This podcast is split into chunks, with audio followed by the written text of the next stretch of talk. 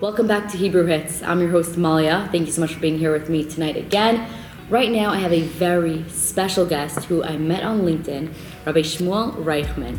Okay, the first time I met, first of all, welcome to the show. Good to be here. How are you doing right now? I'm doing great. Okay, amazing. How I first met you was you sent me a very, very long LinkedIn post. I remember that. And you sent me a message, and I was like, I don't know who this guy is, but how much is he? What do I have to read? Like, this is so much reading. And then you said, just watch this video. It was seven minutes, and I was like, seven minutes? How am I gonna watch seven minutes plus read all this? Anyways, it was intriguing, so I watched the video. And then I hear you speak, and I was like, oh my gosh, you have a real story.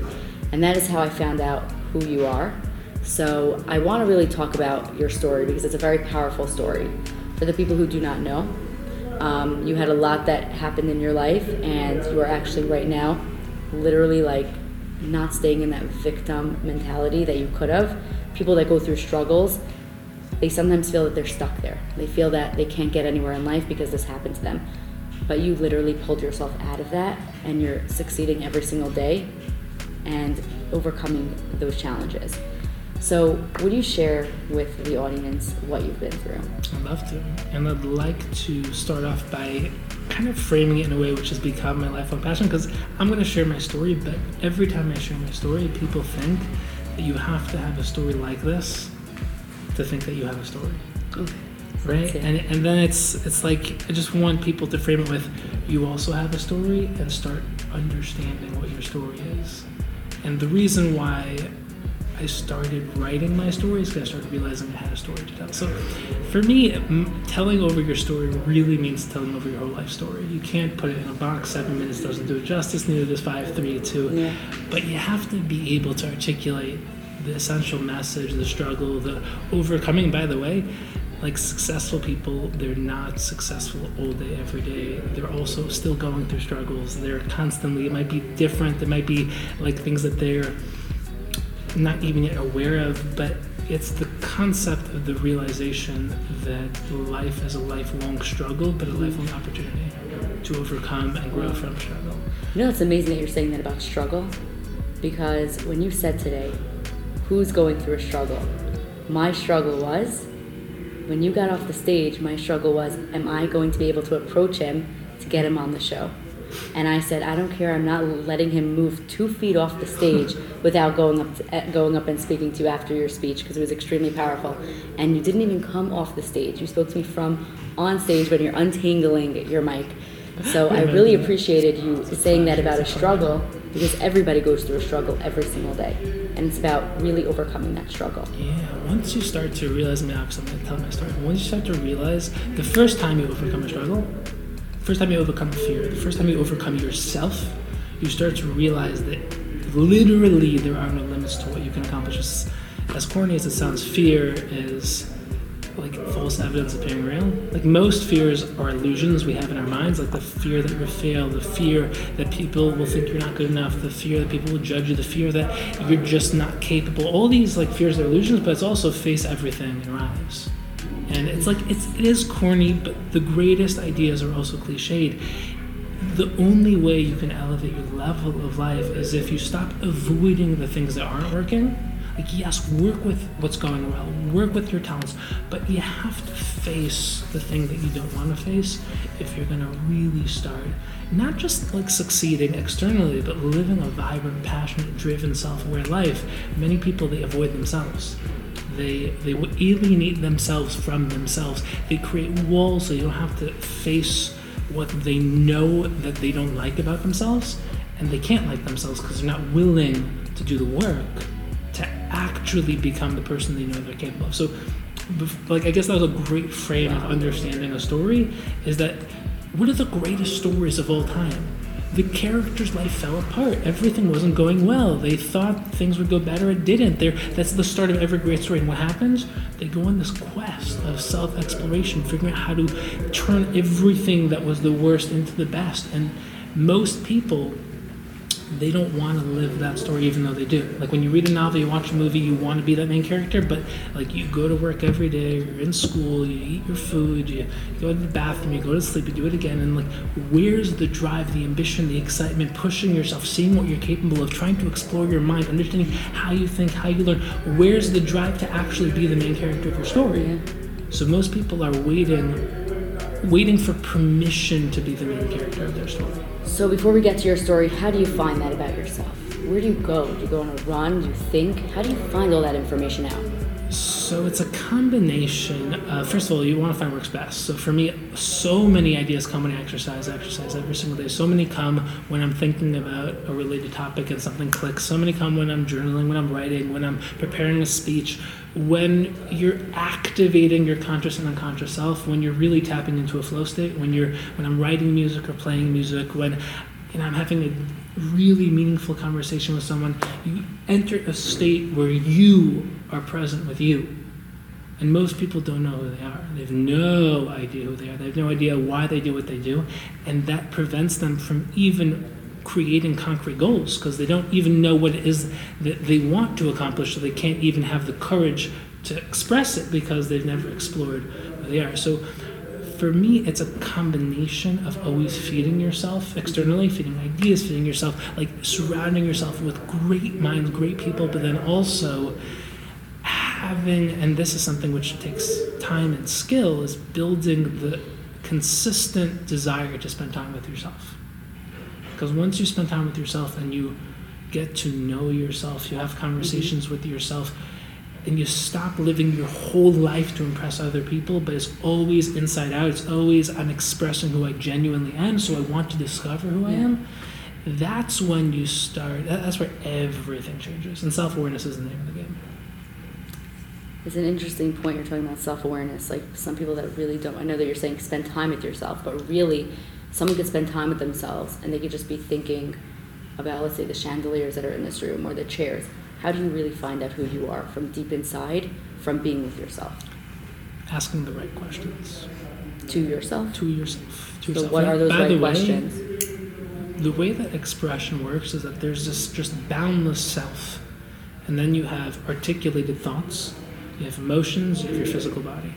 Now you can affect all of them by affecting something else. So, for example, you start jumping up and down, you feel like energetically excited, you start feeling good, right? That affects your state, right? You start thinking good thoughts, you start thinking positive thoughts, confident thoughts, you start affirming yourself, you feel good, Yeah. right? Both affected emotion.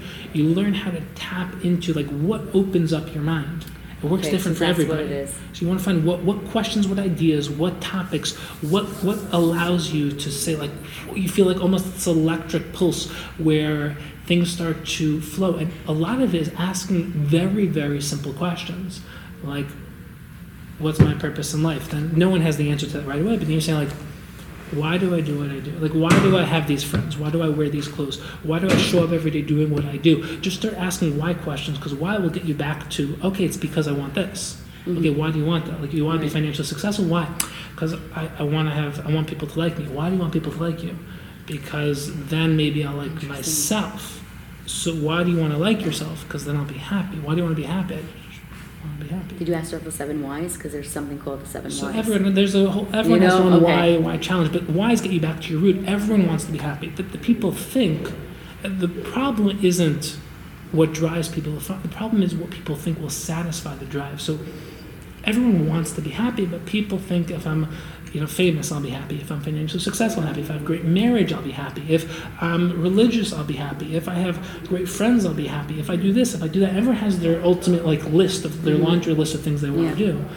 But the tried and true answer, which everyone really thought out, will tell you is that when you are in touch with yourself, living your purpose, living your not achieved, living, as in the mm-hmm. journey itself towards actualizing your Yeah. potential, which is unique, which is means that you think differently than other people, you learn differently, you experience differently, you are literally your own mini universe Yeah. that's when you unlock the concept of happiness, which is not I've accomplished a check, it's a state. It's a state of meaning, of purpose, of it will get you through the challenge, it will help you overcome the challenge, it will give meaning to the challenge, will, you will realize as you're going through it that you're only really accomplishing your true potential because of the challenge, not despite it. Most Yeah. people think you become great despite your challenges. or at least because you overcame them. No, it's not because you overcame them that you became great. It's the literal challenge itself that unlocked who you were supposed to be. That's the Ramban, famous Nachmanides, talks about how God sends you challenges to allow you to access and actualize your potential. Wow. Which is like it Wow. changes your life. Most people Yeah. think like challenge is just the, like, the worst part of life. Pain, challenge. I like to say that suffering is meaningless pain, and Okay. pain is meaningful pain. Pain is meaningful pain. That's so interesting. As in, everyone is in pain. Everyone has pain points, things that they're struggling with, things that they want to overcome, whether it's build a great relationship, figure out how to get out of debt, connect with themselves, connect with of you know someone who they've lost touch with, get a, incredible physical health and vitality and energy, figuring out their emotional struggle. Everyone has things they're struggling with. And when you learn how to transform pain into opportunity, Yeah. you start because like no one is ever going to escape the pain Right. Everyone's like you know looking for that golden answer the golden answer is use it Yeah. Use And it. that's why I'm very happy that you're on the show because your actual pain is literally making you who you are. But before I before we talk about your challenge, one word answer: Are you happy? I would say That's more than i'm one on the word. journey of becoming happier because you're never happy that's the also the fallacy of the word happy happy is just literally it's letters Yeah. it means something different to everybody i like to think of happy as a state of increased walking into your true self and so i would say i'm on that journey Amazing. So now let's talk about your story. So I'll I'll tell you the, the short version of the story, just because the long version is, is many, many years. But the short version is that I was a very normal kid, Okay. and I wanted nothing other than to be normal, to fit in. I had very decent goals. And when I left high school, I went to Israel to study in Sheldon for a couple of years, and my life fell apart. And it fell apart in multiple ways. The first way is that I had, you know, a level of heartbreak, and I lost the ability to speak. So Do you think that is because of the heartbreak? no, no, Nothing to two do. very. Okay. I just packaged them together because the third one is so much bigger. Okay. That, those were like two things I was struggling with. So I felt existentially broken, and I literally was finally intellectually blossoming and growing and thinking, was trying to be creative, and I lost the ability to speak. And you don't understand how powerful something is until you lose it. Imagine not being able to freely communicate. It's crazy. I literally had to choose every time I spoke, it felt like a dagger was stabbing my throat. So I had to choose every single word I spoke, and I really had to start avoiding conversations. And I had to start thinking about what was worthwhile talking about, what was worthwhile talking. And when you measure every word, you value speech. So now, the way to really value ideas is to value speech because you start thinking a lot more. And I became so much more thought out, so much more self aware, so much more calculated with everything. And then I start to value speech, value what it can do, value what it shouldn't do, value what's worth talking about. And, and they say that small people talk about things, smaller people talk about people, and great people talk about ideas Yes.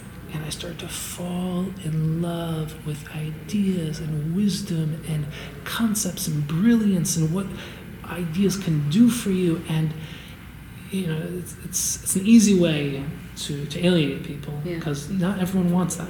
So Was there texting at the time that you weren't able to speak? yes, yes, there was texting. So you're able to communicate I was able way? to communicate that way, but from when you love something, you want to share it. yeah. So when you love, you love talking to people you love because that's the real form of connection, Yeah.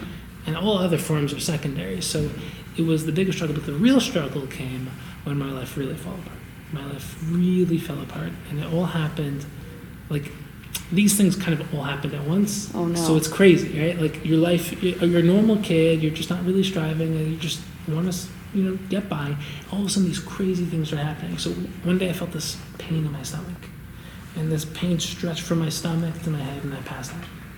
And I just passed out. I felt this struggle to come back to consciousness, like this painful struggle, and I was terrified. I thought I was dying. Oh my gosh. And I went to the doctor, and they had no idea what it was. I thought it was a fluke accident. Maybe I eat something wrong, whatever. Happened the next week, and the week after that, and for like months this was happening. And I had no idea why I was losing consciousness every single time I thought I was going to die.